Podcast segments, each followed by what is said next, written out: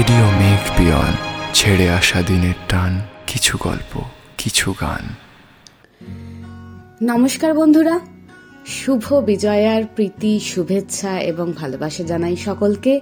বড়দেরকে জানাই আমার আন্তরিক শ্রদ্ধা এবং বিনম্র প্রণাম।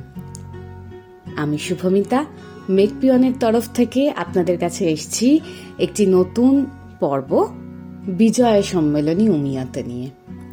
উমিয় উমে? ইউ ইউমিয় কোন নামটাই ঠিক ডাকবো? এটা নিয়ে আমার বেশ একটা দ্বিধা রয়েছে।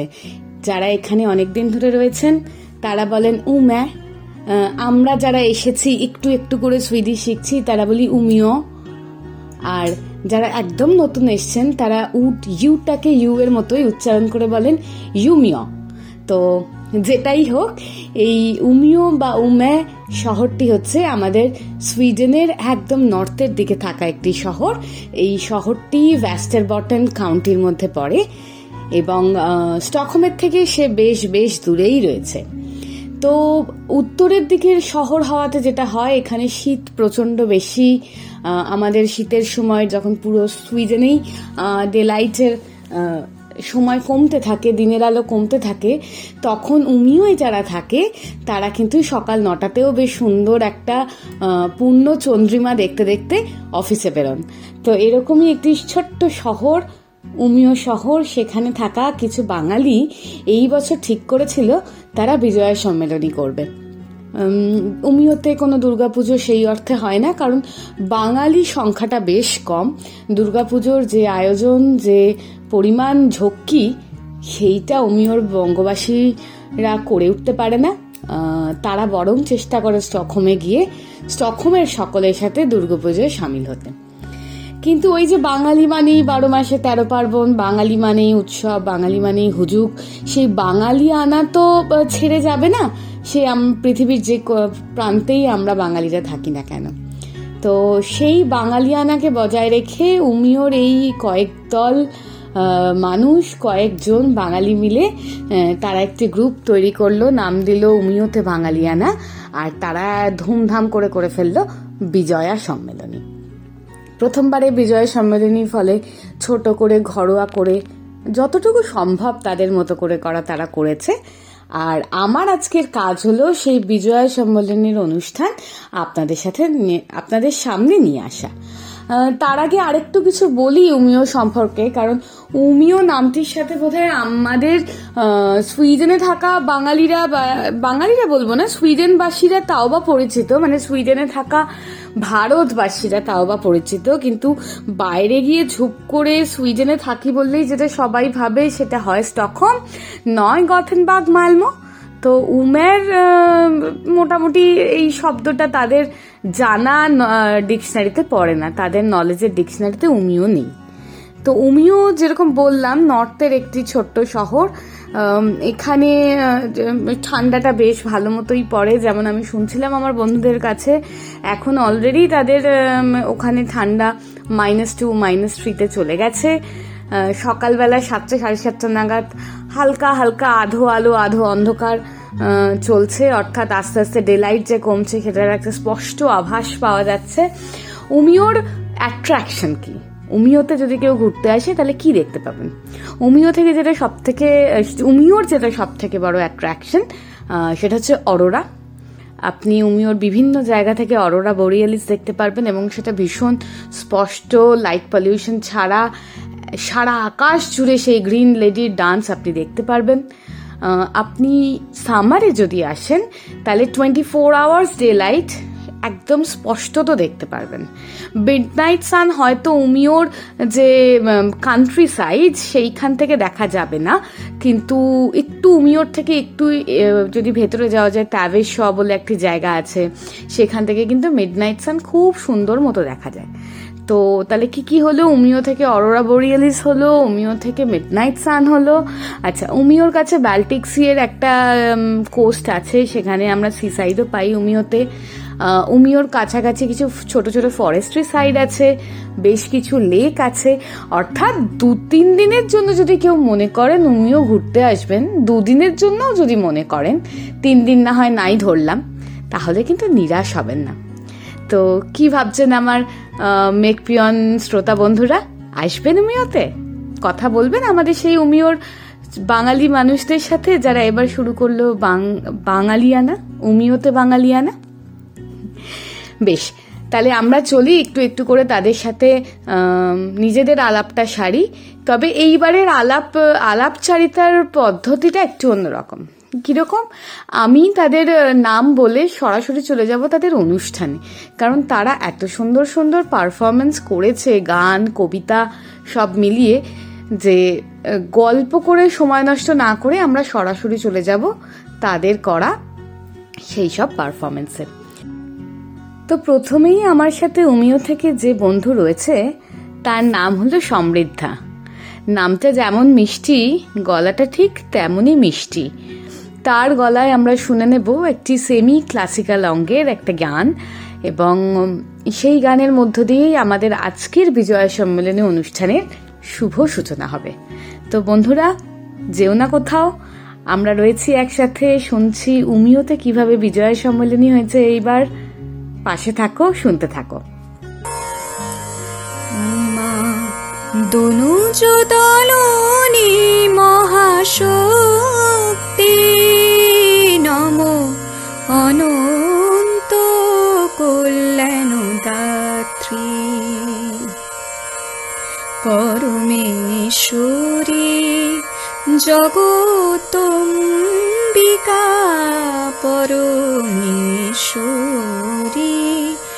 জগতম্বিকা চরাচর বিশ্ববিধাত্রী নম। অনন্ত কল্যাণ দাত্রী সর্বদেব দেবী তেজময়ী অসীম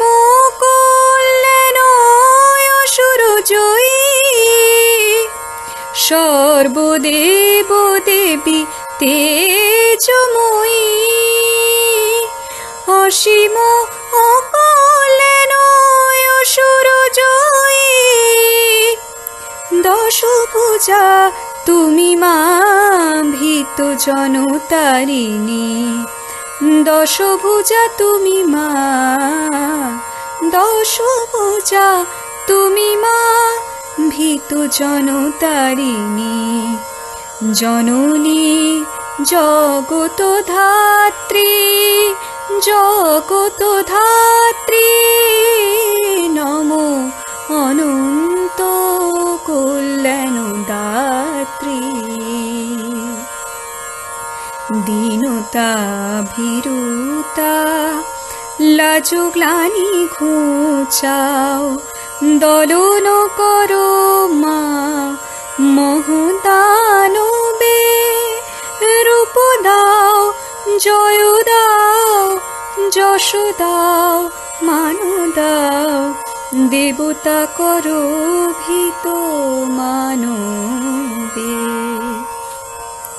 শক্তি বিভবতা দাও মালো। দুঃখ দারিদ্র উপগত হোক।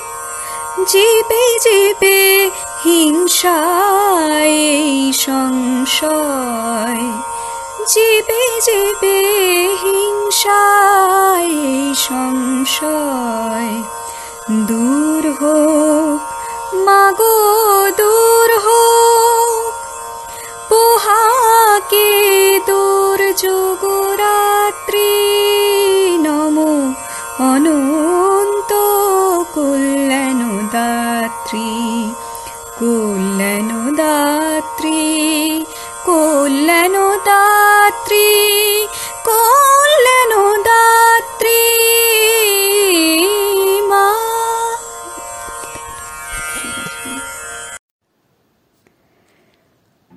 সমৃদ্ধার গানের পরে পুরো মহলটাই যেন অন্য রকম হয়ে গেল, তাই না? এত সুন্দর খালি গলায় গানটা গেয়েছে। আজকাল তো ওই সিমিউলে নাকি? স্মিউলে হ্যাঁ স্মিউলে, স্টার মেকার, এইসবের যুগে সবাই স্টার। তো সেখানে খালি গলায় নোটেশন মেনটেন করে একটা সেমি ক্লাসিক্যাল গান গেয়ে দেওয়া কিন্তু বেশ দৃঢ়তার পরিচয়। আর সেই দৃঢ়তার পরিচয় সমৃদ্ধার থেকে পেয়ে আমি তো আপ্লুতই। আমার মনে হয় আমার মেকপ্রিয়নের সমস্ত শ্রোতা বন্ধুরাই ভীষণ খুশি হয়েছেন এবং তারা ভীষণ ভালোবেসে গানটি শুনেছেন। এইবারে আমি চলে যাই সমৃদ্ধা ঠিক যে জনরেটা সেট করেছে সেখান থেকে একদম একটা হালকা গা ভাসানো মজার একটা জায়গায় আমি চলে যাই। আনন্দেরও বটে সেই জায়গাটা। সেটা হচ্ছে, আমি এই উমিয় শহরে আমার এক খুদে বন্ধুকে পেয়েছি। নাম গুঞ্জা। বয়স পাঁচ বছর। সে বাংলায় কিন্তু মানে বড় হয়নি। তার পাঁচ বছরের মধ্যে অধিকাংশ সময়টাই কেটেছে বিদেশে, প্রথমে জার্মানিতে এবং তারপর সুইডেনে। কিন্তু সে যখন কথা বলে ওই আদো আদো গলায় একদম স্পষ্ট সব মানে স্পষ্ট বাংলা তার পক্ষে যতটা সম্ভব উচ্চারণে সম- করা। সেই স্পষ্ট বাংলা এবং কি অ্যাপ্রোপ্রিয়েট ইউজ অফ ওয়ার্ড মানে আমরা কলোকিয়ালি কথা বললে ঠিক যেখানে যেরকম বাংলা ব্যবহার করি, ওই পাঁচ বছরের আমার খুদে বন্ধু কিন্তু ঠিক সেইভাবে সেইখানে সেরকম পজ দিয়ে, সেরকম এক্সপ্রেশন দিয়েই বাংলা ব্যবহার করে। বোঝা যায় যে বাড়িতে বাংলার চল আছে এবং সে নিজেও বাংলাকে বেশ ভালোবাসে। তো চলুন আমরা বাংলায় ছড়া বলছে আমাদের ছোট্ট গুঞ্জা। তার মুখ থেকে ছড়াগুলো শুনে নিই। নমস্কার, আমি দত্ত, অনেক সুবিজয়া ওখানে কে রে? আমি আমি খোকা। মাথায় কি রে? আমের ছাকা। হাসনি কেন তাতে পোকা। বৃষ্ণি কেন ওরে বাবা। নটন নটন, পায়রাগুলো ঝোটন বেঁধেছে। ও পাড়াতে ছেলে মেয়ে নাইতে নেমেছে। দুই পাড়ে দুই রুই কাতলা ভেসে উঠেছে। কে দেখেছে কে দেখেছে? দাদা দেখেছে। দাদার হাতে কলম ছিল, ছুঁড়ে মেরেছে। ও, দাদার বড্ড লেগেছে। চাঁদ উঠেছে, ফুল ফুটেছে, কদম তলায় কে? হাতি নাচছে, ঘোড়া নাচছে, সোনা মন্দির বিয়ে কেমন লাগল বন্ধুরা, গুঞ্জার ছড়া? হুম? আমার কিন্তু বেশ লেগেছে। উহ, দাদার বড্ড লেগেছে। এত মন দিয়ে বলল মানে মনে হলো সত্যি ও ভীষণ ভীষণ ফিল করে ছড়াটা বলেছে। তো এই ছড়াগুলো যখন আমার কাছে এসেছে, তখন আমি ওকে জিজ্ঞেস করলাম যে তোর কোনটা ভালো লেগেছে রে গুঞ্জা? তখন আমাকে বলল, ওখানে কেড়েটা ওর সব থেকে ভালো লেগেছে। তো আমার কিন্তু গুঞ্জার বলা সব কটা ছড়া বেশ ভালো লাগল। আমার মেকপ্রিয়নের শ্রোতা বন্ধু, তোমরা বলো, গুঞ্জার যারা বন্ধু আছো বিশেষত তারা বলো গুঞ্জার কোন ছড়াটা সবচেয়ে বেশি ভালো লাগল। কেমন? আমাদের ফেসবুক পেজ মেকবিয়নে মেকপিয়নে যে ফেসবুক পেজ সেখানে বলো, কেমন? আচ্ছা এইবারে তাহলে ছড়াতে যখন আমরা ঢুকলাম, ছড়ার সাথে বেশ কবিতার একটা মানে ছড়া থেকে আস্তে আস্তে উত্তীর্ণ হয়ে কবিতায় তো আমরা পৌঁছাই। তো এখন তাহলে আমরা একটা কবিতা শুনে নিই। আর সেই কবিতাটাও কিন্তু কবিতা হলেও সেটাও ছোটদের জন্যই বলা। সুকুমার রায়ের একটি কবিতা। বলছেন, সেই একইভাবে আমাদের ইউনিভার্সিটির উমিও ইউনিভার্সিটির একজন পোস্ট ডক্টরাল ফেলো প্রচেতস। তো আমরা তার ছড়াটা কবিতাটা শুনে নিই। কবিতাটা শুনে নিই, আবার ফিরছি।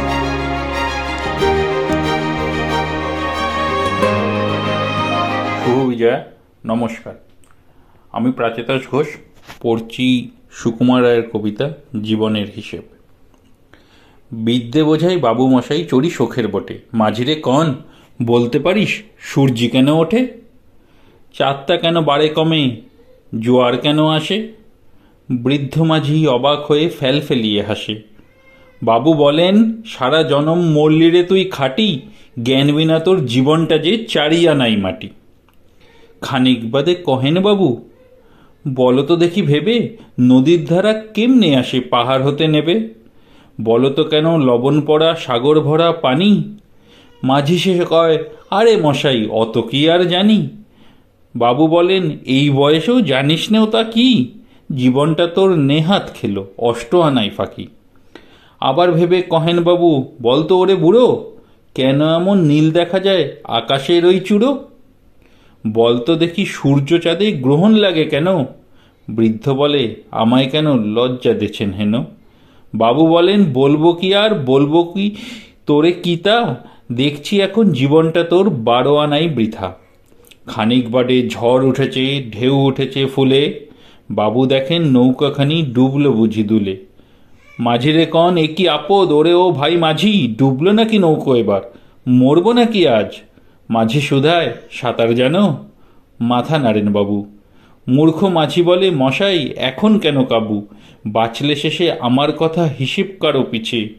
তোমার দেখি জীবনখানা ষোলো আনাই মিছে? সুকুমার রায়ের লেখার মধ্যে একটা অদ্ভুত মেসেজ থাকে সবসময়। তিনি খুব সহজ ভাষায় অনেক কঠিন কথা বলে যান। সত্যি তো আমাদের এই পুঁথিগত বিদ্যা আর ব্যবহারিক বিদ্যা তার মধ্যে অনেকটা তফাৎ থাকে। এবং সত্যিকারের শিক্ষিত তো তারাই, যারা পুঁথিগত বিদ্যার থেকে সেই বিদ্যাকে ব্যবহারিক কাজে প্রয়োগ করতে পারে। এবং জীবনে বেঁচে থাকার জন্য যে জীবনী শক্তির দরকার বা যে রসদের দরকার, সেইখানে যদি আমরা আমাদের শিক্ষাকে, আমরা আমাদের পঠন পাঠনকে ব্যবহার করতে না পারি, তাহলে সত্যিই তো জীবনের ক্ষেত্রে সেই পুঁথিগত বিদ্যার কোনো ভ্যালু থাকে না, তাই না? তবে আজকে আর আমি কোনো কঠিন কঠিন কথা বলব না। আহ, কবিতার পরে আমরা চলে যাই একটু গানে। কারণ গানটা অনেকক্ষণ আমরা শুনছি না আর অনেকক্ষণ ধরে আমরা বেশ বাংলার মধ্যেই আছি। বাঙালি হলেও দেখবেন বাংলা বাংলা মানে বাংলা গান হচ্ছে বাংলা কবিতা হচ্ছে কিন্তু তারপরেও গুনগুনিয়ে দু চারটে হলিউড মানে বলিউডের গান না গেয়ে নিলে একটু গুনগুন করে গানটা চলে যাবে না। এরকমও কিন্তু নয়। মানে বাঙালি মানে কিন্তু সব ভাষায় সব কিছুকে ওয়েলকাম করে নেব আমরা সবার সব ভালোগুলো নেব। এইগুলোই বাঙালিদের বৈশিষ্ট্য। সুতরাং বাঙালি কোনো আড্ডায় দু চারটে হিন্দি গান হবে না, এটা তো হতে পারে না? আর ঠিক সেই জন্যই এবার আমাদের গান শোনাতে আসছে মনীষ। হুম, আমরা ওর গানটা একটু শুনে নিই।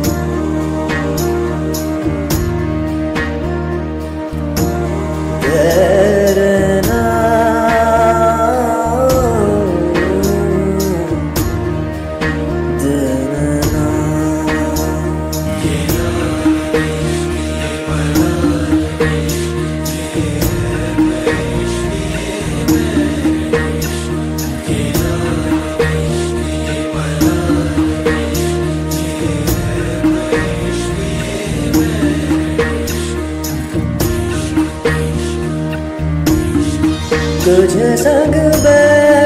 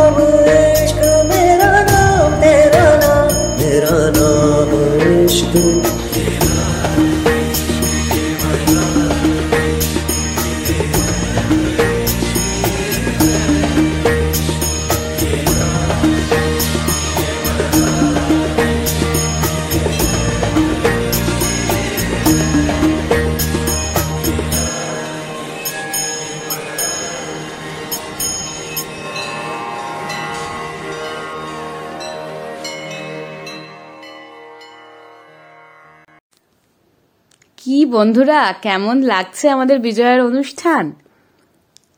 মনীষের গান কেমন লাগল? ঠিক মনে হলো না যে বেশ কয়েকটা বেশ গুরুগম্ভীর বা ভালো লাগার বাংলার গানের কবিতার ছড়ার পরে বেশ একটা ছন্দপতন বা কিংবা ওই শেষ পাতে চাটনি ছাটার মতো একটা বেশ তৃপ্তি? ঠিক বলেছেন। আমার কিন্তু লাগল। তো মনীষের গানের পরে আমরা আবারও একটু লাইট মিউজিকে একটু লাইট মুডে একটু বাংলা আধুনিক কিছু শুনে নিই? হ্যাঁ শ্যামশ্রী আসছে আমাদের বাংলা আধুনিক গান নিয়ে।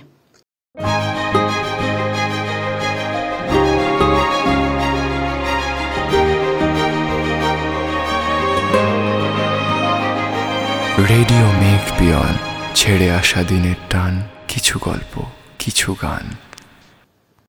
ও মেঘ কেন চলে যাও? চোখের ওপারে কোথাও? যদি থমকে দাঁড়াও, আমিও যাই, আমাকে নাও। উঠেও কেন বয়ে যাও? দূরের সীমানা ছাড়াও যদি থমকে দাঁড়াও আমিও যাই আমাকে নাও पीछे मगर छूटेगा घर चूल्हा जलाती जो माँ है मेरी तके जोरा, थकी निगाह कैसे मैं छोड़ के जाओ कहीं? अगर तुम ही सागर बन के बहती जरा, अगर तुम में समा जाता ये आसमां बिजली पे चल के छूता बादल आ लहरों को सी के বুনতা চল রয়েছি তোমারই ছায়ায় ছেড়ে তো যাব না তোমায়। তুমিও তো ভরেছ আমায়। তুমি ছাড়া যাব কোথায়? শ্যামশ্রীর গানটা শুনতে কিন্তু বেশ লাগছিল, তাই না? বেশ চোখ বন্ধ করে একটা ফুরফুরে মেজাজে একটা অন্য আমেজের গান শুনলাম মনে হলো। তো গান তো চলছে, ছড়াও হয়েছে, কবিতাও হয়েছে। আসলে শ্রুতি মাধ্যমের একটা জায়গায় যেখানে আমরা আটকে যাচ্ছি সেটা হচ্ছে আমরা তো কোনো দৃশ্য মাধ্যমকে আনতে পারছি না। আমি যেমন জানি যে ওদের মধ্যে অনেকে বেশ ভালো নাচও করেন, নৃত্য পরিবেশনাও করেছেন। কিন্তু সেই নৃত্য তো আমরা এখানে দেখাতে পারছি না। তো সুতরাং আমাদেরকে চলে যেতে হচ্ছে তাহলে আবারও কোনো কবিতা পাঠে। এবারে আমাদের যিনি কবিতা পাঠ করতে আসছেন, তিনিও আমাদের উমিও ইউনিভার্সিটির একজন পোস্ট ডক্টরাল রিসার্চার তিনি ফিজিক্স ডিপার্টমেন্টে আছেন। গৌরব গৌরব আমাদেরকে শোনাবেন পাঠ করে শোনাবেন রবীন্দ্রনাথ ঠাকুরের লেখা একটি কবিতা। শুনতে থাকুন। নমস্কার, শুভ বিজয়া। আমি গৌরব দত্ত বণিক আমি রবীন্দ্রনাথ ঠাকুরের লেখা প্রথম পূজা কবিতাটি এখন আপনাদের সামনে পরিবেশন করছি। ত্রিলোকেশ্বরের মন্দির। লোকে বলে, স্বয়ং বিশ্বকর্মা তার ভিতপত্তন করেছিলেন কোন মান্ধাতার আমলে। স্বয়ং হনুমান এনেছিলেন তার পাথর বহন করে। ইতিহাসের পণ্ডিত বলেন, এ মন্দির কিরাত জাতের গড়া, এ দেবতা কিরাতের।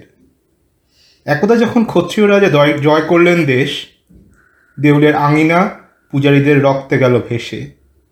দেবতা রক্ষা পেলেন নতুন নামে, নতুন পূজা বিধির আড়ালে। হাজার বৎসরের প্রাচীন ভক্তিধারা স্রোত গেল ফিরে। কিরাত অস্পৃশ্য, এ মন্দির তার প্রবেশপথ লুপ্ত। কিরাত থাকে সমাজের বাইরে, নদীর পূর্ব পারে তার পাড়া। সে ভক্ত, আজ তার মন্দির নেই, তার গান আছে। নিপুণ তার হাত, অভ্রান্ত তার দৃষ্টি। সে জানে কি করে পাথরের উপর পাথর বাঁধে, কি করে পিতলের ওপর উপর ফুল তোলা যায়। কৃষ্ণশিলায় মূর্তি গড়বার ছন্দটা কি? রাজশাসন তার নয়, অস্ত্র তার নিয়েছে কেড়ে। বেশে বাঁশে ব্যবহারে সম্মানের চিহ্ন হতে সে বর্জিত। বঞ্চিত সে পুঁথির বিদ্যায়। ত্রিলোকেশ্বর মন্দিরের স্বর্ণচূড়া পশ্চিম দিগন্তে যায় দেখা। চিনতে পারে নিজেদেরই মনের আকল্প। বহু দূরের থেকে প্রণাম করে। কার্তিক পূর্ণিমা, পূজার উৎসব, মঞ্চের উপর বাজছে বাঁশি মৃদঙ্গ করতাল। মাঠ জুড়ে কানাতের পর কানাত, মাঝে মাঝে উঠছে ধ্বজা, পথের দুই পারে ব্যাপারীদের পশটা, তামার পাত্র রূপোর অলংকার, দেবমূর্তির পট, রেশমের কাপড়, ছেলেদের খেলার জন্য কাঠের ডমরু, মাটির পুতুল, পাতার বাঁশি, অর্ঘের উপকরণ, ফল, মালা, ধূপ, বাতি ঘরা ঘরা তীর্থবাড়ি। বাজিকর তারস্বরে প্রলাপ বাক্যে দেখাচ্ছে বাজি, কথক পড়ছে রামায়ণ কথা। উজ্জ্বল বেশে সশস্ত্র প্রহরী ঘুরে ঘুরে বেড়ায়, ঘোড়ায় চড়ে। রাজ অমাত্য হাতির উপর হাও দেয়। সম্মুখে বেজে চলেছে শিঙা কিং খাবে কিং খাবে ঢাকা পালকিতে ধনীগড়ের গৃহিণী। আগে পিছে কিঙ্করের দল। সন্ন্যাসীর ভিড় পঞ্চবটের তলায়। নগ্ন, জটাধারী ছাই মাখা মেয়েরা পায়ের কাছে ভোগ রেখে যায়। ফল, দুধ মিষ্টান্ন, ঘি আতপতণ্ডুল থেকে থেকে উঠছে আকাশ চিৎকার ধ্বনি। জয় ত্রিলোকেশ্বরের জয়। কাল আসবে শুভলগ্নে রাজার প্রথম পূজা। স্বয়ং আসবেন মহারাজা রাজহস্তিতে চড়ে। তার আগমন পথের দুই ধারে সারি সারি কলার গাছে ফুলের মালা। মঙ্গল ঘটে আম্রপল্লব। আর ক্ষণে ক্ষণে পথের ধুলায় সেচন করছে গন্ধবাড়ি। শুক্ল ত্রয়োদশীর রাত, মন্দিরে প্রথম প্রহরের শঙ্খ ঘণ্টা ভেরি পটধ্বনি থেমেছে। আর জ্যোৎস্নার উপর একটা ঘোলা আবরণ জ্যোৎস্না ঝাপসা যেন মূর্ছার ঘোর লাগল। বাতাস রুদ্ধ, ধোয়া জমে আছে আকাশে, গাছপালাগুলো যেন শঙ্কায় আড়ষ্ট। কুকুরে, কুকুর অকারণে আর্তনাদ করছে। ঘোড়াগুলো কান খাড়া করে উঠছে ডেকে। কোন অলক্ষ্যের দিকে তাকিয়ে। হঠাৎ ভীষণ গম্ভীর শব্দ শোনা গেল মাটির নিচে। পাতালের দানবেরা যেন রণদাদমা বাজিয়ে দিলে। গুরু গুরু গুরু গুরু মন্দিরে শঙ্খ ঘণ্টা বাজতে লাগল প্রবল শব্দে। হাতি বাঁধা ছিল, তারা বন্ধন ছিঁড়ে গর্জন করতে লাগল, ছুটলো চারদিকে যেন ঘূর্ণিঝড়ের মেঘ। তুফান উঠল মাটিতে ছুটলো, উট, মহিষ, গরু, ছাগল, ভেড়া ঊর্ধ্বশ্বাসে পালে পালে হাজার হাজার দিশেহারা লোক অর- আর্তস্বরে ছুটে বেড়ায়, চোখে তাদের ধাঁধা লাগে। আত্মপরের ভেদ হারিয়ে কে কাকে দেয় দোলে? মাটি ফেটে ফেটে ওঠে ধোঁয়া, গরম ওঠে গরম জল, ভীম সরোবরের দিঘি গেল বালির নিচে শুষে গেল। মন্দিরে, মন্দিরের চূড়ায় বাঘা বড় ঘণ্টা দুলতে লাগল, বাজতে লাগল ঢং ঢং আচমকা ধ্বনি থামলো একটা ভেঙে পড়ার শব্দে। পৃথিবী যখন স্তব্ধ হলো, পূর্ণ প্রায় চাঁদ তখন হেলেছে পশ্চিমের দিকে। আকাশে উঠছে জল, জ্বলে ওঠা কানাতগুলির ধোঁয়ার কুণ্ডলি। জ্যোৎস্নাকে যেন অজগর সাপে জড়িয়েছে।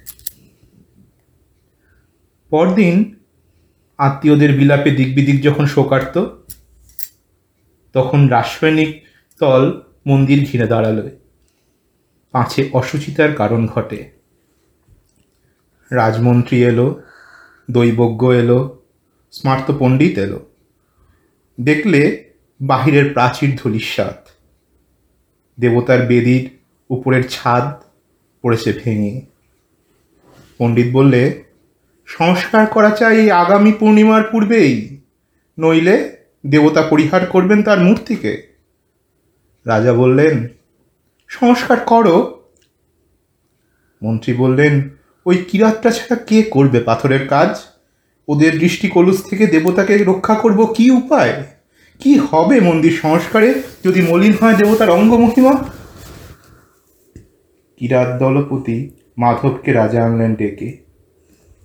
বৃদ্ধ মাধব শুক্লকেশের ওপর নির্মল সাদা চাদর জড়ানো, পরিধানে পিত ধরা তাম্রবর্ণ দেহ কোটি পর্যন্ত অনাবৃত।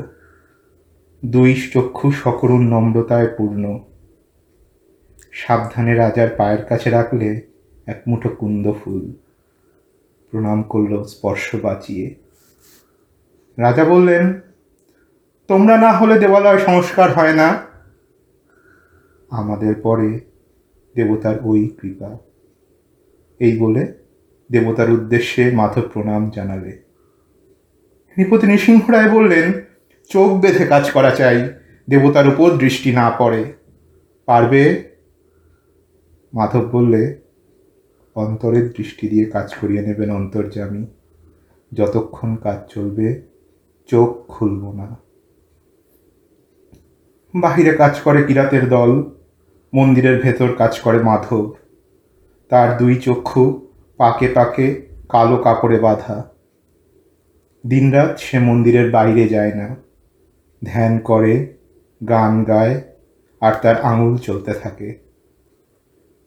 মন্ত্রী এসে বললে তরা করো তরা করো, তিথির পর তিথি যায়, কবে লগ্ন হবে উত্তীর্ণ?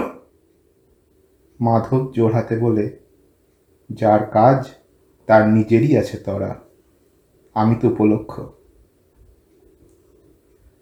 অমাবস্যা পার হয়ে শুক্লপক্ষ এলো আবার।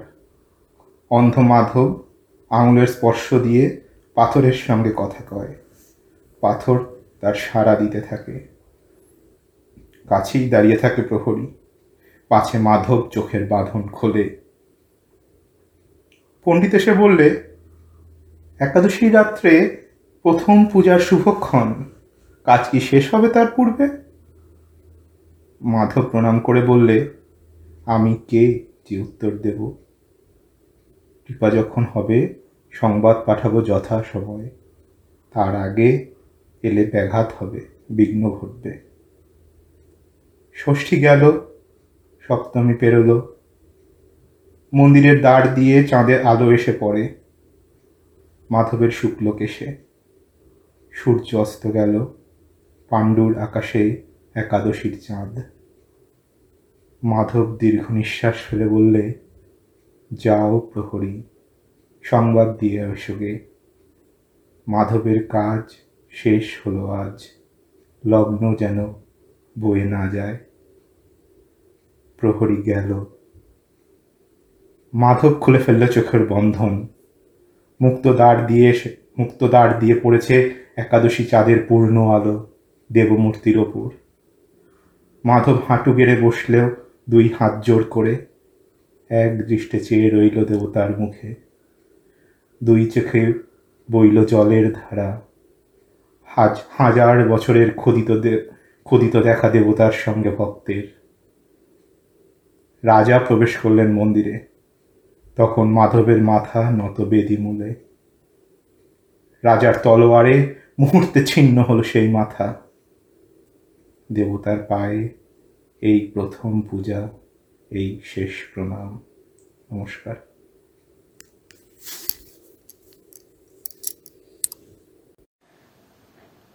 গৌরবের কবিতাটা শুনতে শুনতে মনে হচ্ছিল যে সত্যি তো এই পুজো, বিশ্বাস, আনন্দ, হুল্লোড়, উৎসব এইসবের মধ্যেও কোথাও একটা বিষাদ আছে। আমি কয়েকদিন আগেই কয়েকজনের সাথে ফেস্টিভ ব্লু নিয়ে কথা বলছিলাম, যে উৎসবেরও একটা বিষাদময় দিক রয়েছে। যারা উৎসবে মেতে থাকেন, তারা হয়তো বোঝেন না, অনেক মানুষ আছেন উৎসবের দিনে খুব একা মনে করেন। আবার অনেক মানুষ আছেন উৎসব শেষ হলে খুব খুব একাকিত্বে ভোগেন। ঠিক তেমনি উৎসব যখন ধর্মের প্রাচীরে আবদ্ধ হয়ে যায় এই ধর্মের মানুষ এই উৎসবে সামিল হবেন, ওই ধর্মের মানুষ ওই উৎসবে সামিল হবেন।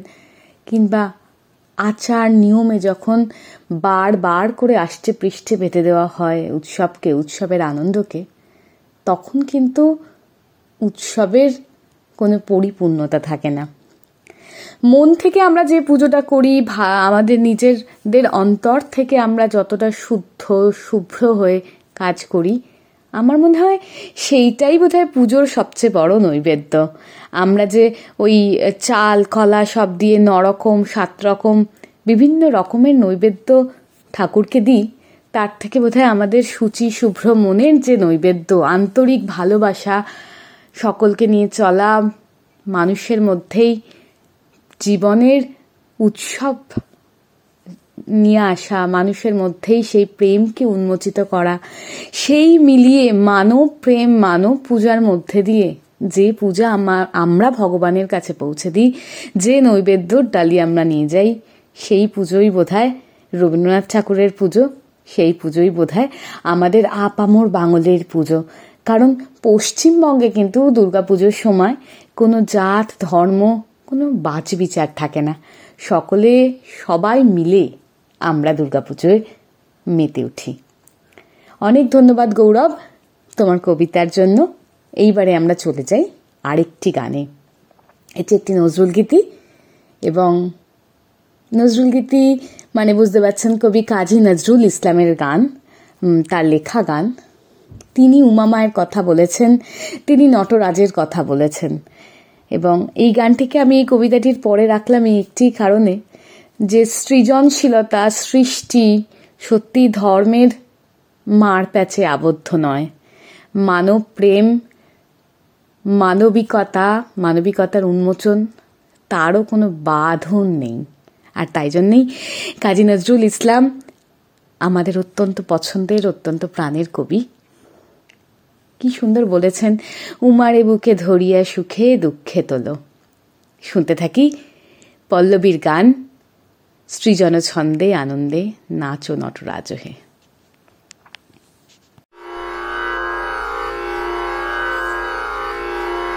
সৃজন ছন্দে আনন্দে নাচো নটরাজ হে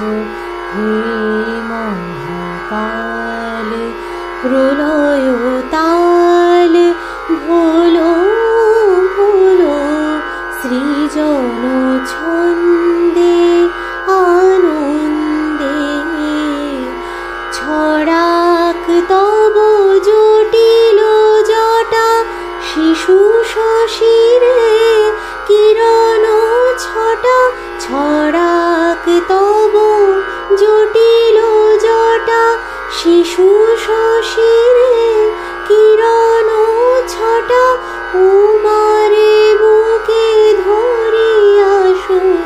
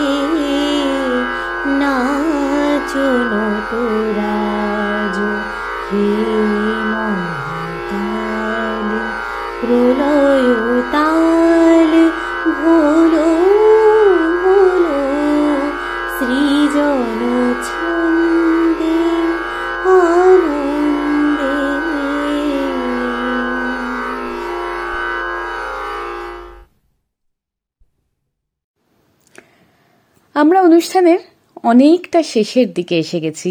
পল্লবীর এই গানটা শুনতে শুনতে সেই মন্দ শ্রোতা মন্দাকিনী সুরধ্বনি তরঙ্গে সেইখানে চলে গেছিলাম, মন্দাকিনী নদী কিংবা ধুত্রা ফুলও খুলিয়া ফেলি জটা জটাতে পড়ো চম্পা বেলি। সেই ধুত্র ফুল, চম্পা বা বেলি ফুল, বেল ফুল। আহা, কি মিষ্টি গন্ধ না বেল ফুলের? হ্যাঁ আমার বাড়িতে হতো। সেই একটা একটা করে তুলে নিয়ে গিয়ে ঠাকুরের তাকে সাজাতাম। কিংবা কখনো কখনো মালা পরে আমি নিজেও সাজ, সাজতাম। মানে ছোটবেলায় আমার সাজগোজের প্রতি প্রচণ্ড ন্যাক ছিল। তখন ওই বেল ফুলের মালা হাতে বাঁধা, গলায় বাঁধা, মাথায় বেঁধে কোনো কারণ নেই। এমনিই সেজে গুজে বাড়ির মধ্যে ঘুরে বেড়াতে বেশ লাগতো। তো সেই মানে বিজয়া সম্মেলনী মানে তো শুধুমাত্র অনুষ্ঠান, শুধুমাত্র লোকাচার, নিয়ম করা, নিয়ম মানা নয়। আমাদের শৈশবে ফিরে যাওয়া, ছোটবেলা, সব মিলিয়েই আমাদের বিজয়া সম্মেলনী। তো আমি চলে যাই উমিওর বন্ধুদের পরবর্তী নিবেদন পৌলমী, পল্লবীর পরে পৌলমী। ও আসছে আমাদের কাছে একটি কবিতা পাঠ নিয়ে, একটি ইংরেজি কবিতার বঙ্গানুবাদ। আমরা শুনে নিই কবিতাটা।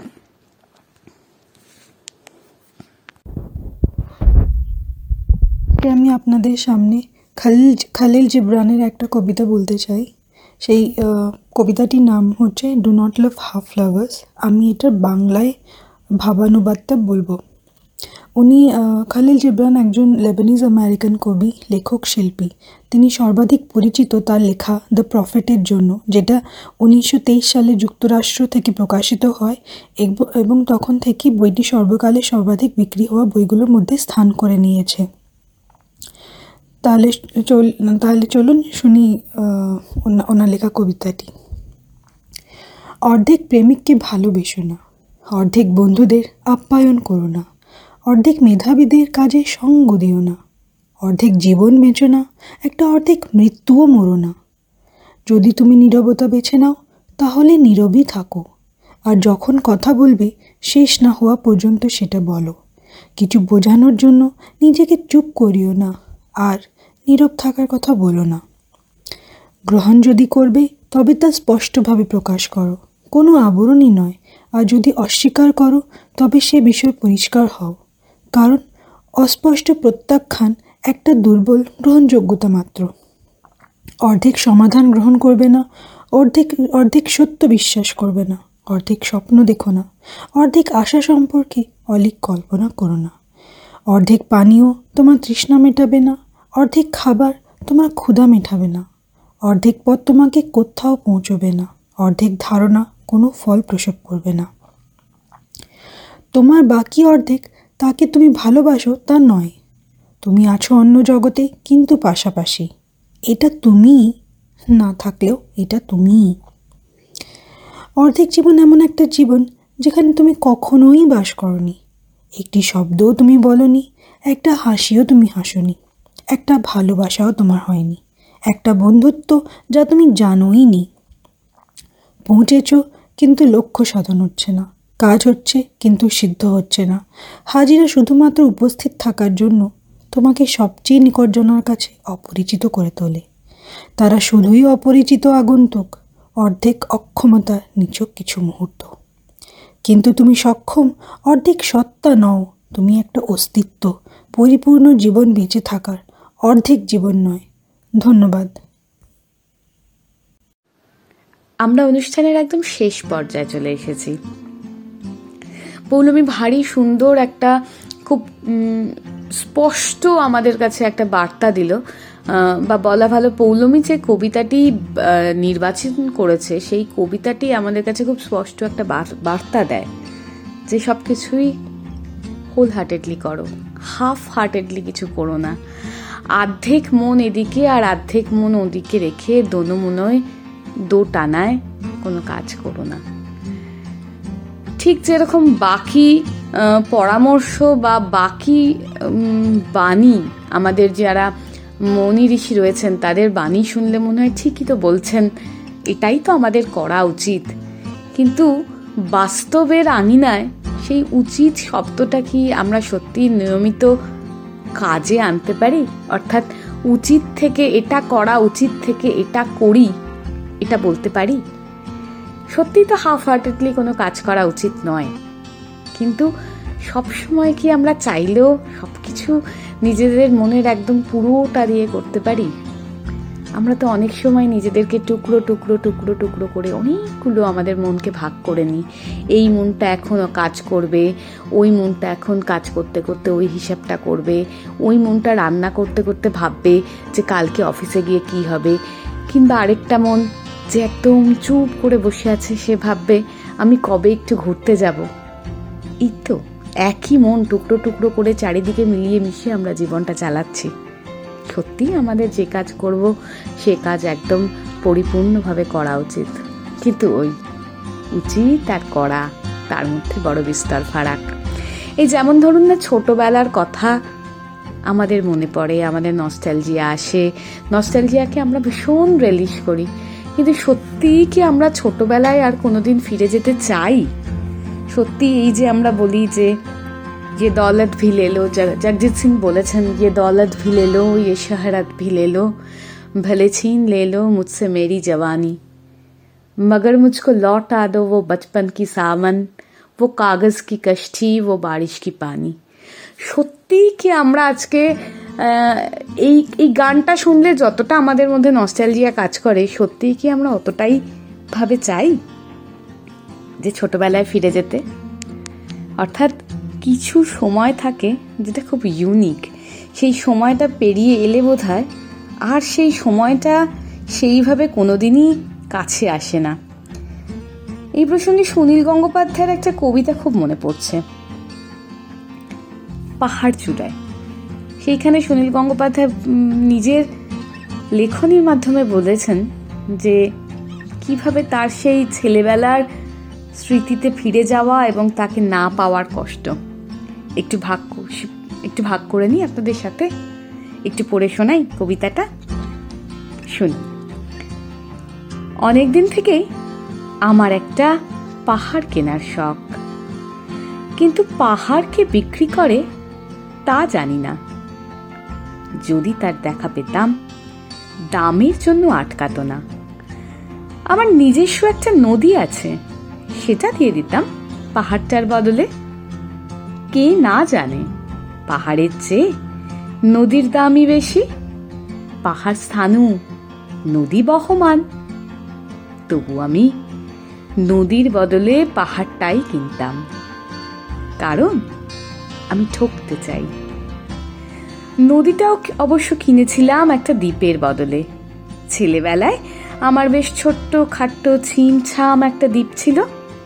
সেখানে অসংখ্য প্রজাপতি। শৈশবে দ্বীপটি ছিল আমার বড় প্রিয়। আমার যৌবনে দ্বীপটি আমার কাছে মাপে ছোট লাগল। প্রবাহমান, চিপচিপে তন্নি নদীটি বেশ পছন্দ হলো আমার। বন্ধুরা বলল, ওইটুকু একটা দ্বীপের বিনিময় এত বড় একটা নদী পেয়েছিস? খুব জিতেছিস তো মাইরে তখন জয়ের আনন্দে আমি বিহ্বল হতাম। তখন সত্যিই আমি ভালোবাসতাম নদীটিকে। নদী আমার অনেক প্রশ্নের উত্তর দিত। যেমন বলো তো আজ সন্ধেবেলা বৃষ্টি হবে কিনা? সে বলতো, আজ এখানে দক্ষিণ গরম হাওয়া। শুধু একটা ছোট্ট দ্বীপে বৃষ্টি, সে কি প্রবল বৃষ্টি? যেন যেন একটা উৎসব। আমি সেই দ্বীপে আর যেতে পারি না। সে জানতো, সবাই জানে, শৈশবে আর ফেরা যায় না। এখন আমি একটা পাহাড় কিনতে চাই। সেই পাহাড়ের পায়ের কাছে থাকবে কখন অরণ্য। আমি সেই অরণ্য পার হয়ে যাব, তারপর শুধু রুক্ষ, কঠিন পাহাড়। একেবারে চূড়ায়, মাথার খুব কাছে আকাশ, নিচে বিপুলা পৃথিবী। চড়াচড়ে তীব্র নির্জনতা। আমার কণ্ঠস্বর সেখানে কেউ শুনতে পাবে না। আমি ঈশ্বর মানি না। তিনি আমার মাথার কাছে ঝুঁকে দাঁড়াবেন না। আমি শুধু দশ দিককে উদ্দেশ্য করে বলব, প্রত্যেক মানুষই অহংকারী। এখানে আমি একা। এখানে আমার কোনো অহংকার নেই। এখানে জয়ী হওয়ার বদলে ক্ষমা চাইতে ভালো লাগে। হে দশ দিক আমি কোনো দোষ করিনি। আমাকে ক্ষমা করো। হে দশ দিক আমি কোনো দোষ করিনি। আমাকে ক্ষমা করো। হে দশ দিক আমি কোনো দোষ করিনি। আমাকে ক্ষমা করো। সত্যি তো, সে জানে, আমি জানি, আপনি জানেন। শৈশবে তো সত্যিই আর ফেরা যায় না। আর ফেরা যায় না বলেই বোধ শৈশবের এত হাতছানি। কবিগুরু বলেছেন, পুরানো সেই দিনের কথা ভুলবি কি রে হায়ও সেই। ঠিক আজকের মুহূর্তটাতে দাঁড়িয়ে যেমন আমাদের ফেলে আসা দিনগুলো পুরনো, পুরানো সেই দিনের কথায় চলে যায়, তেমন আজ থেকে কয়েক বছর পরে মেকপিয়নের এই এপিসোডও কিন্তু পুরানো সেই দিনের কথাই হয়ে যাবে।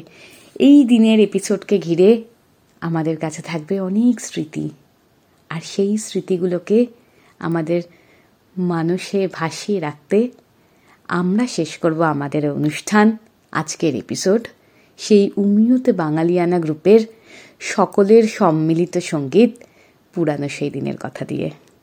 মেকপিয়নের শ্রোতা বন্ধুদেরকে আবারও জানাই বিজয়ার প্রীতি, শুভেচ্ছা, ভালোবাসা এবং সামনে আসছে আমাদের কালী পুজো, শুভ দীপাবলি ভালো থাকুন, সুস্থ থাকুন আর ভালো রাখুন। চলুন, আমরা আজকের অনুষ্ঠান শেষ করি। কবিগুরুর গান দিয়ে কবিগুরুকে স্মরণ করে, আমাদের ফেলে আসা দিনকে স্মরণ করে আমাদের কলকাতা, আমাদের প্রাণের বাংলা, আমাদের ছোটবেলাকে স্মরণ করে। পুরানো সেই দিনের কথা ভুলবি কি রে হায়ও সেই। পুরানো সেই দিনের কথা ভুলবি কি রে? সেই চোখের দেখা, প্রাণের কথা সে কি ভোলা যায়? পুরানো সেই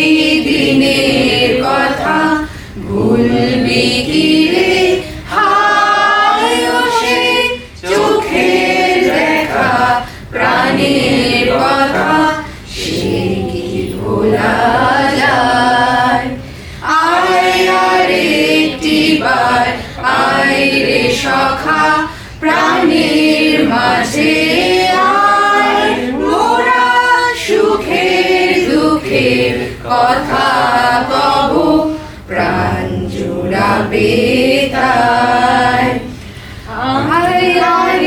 একটিবার আয় সখা প্রাণের মাঝে।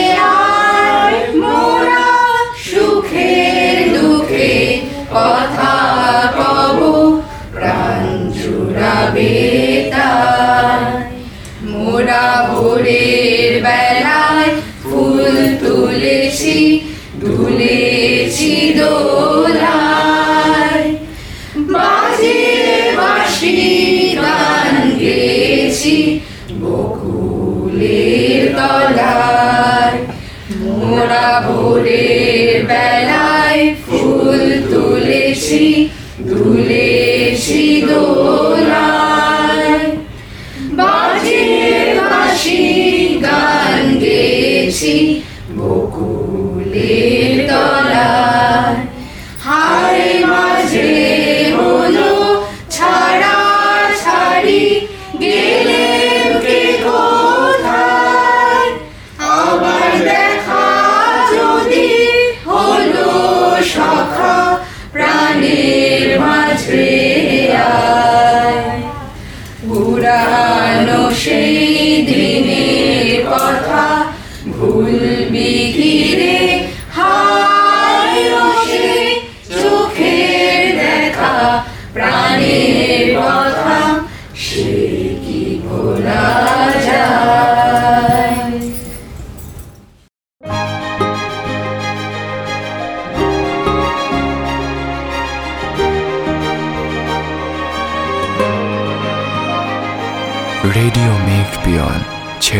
দিনের টান কিছু গল্প কিছু গান।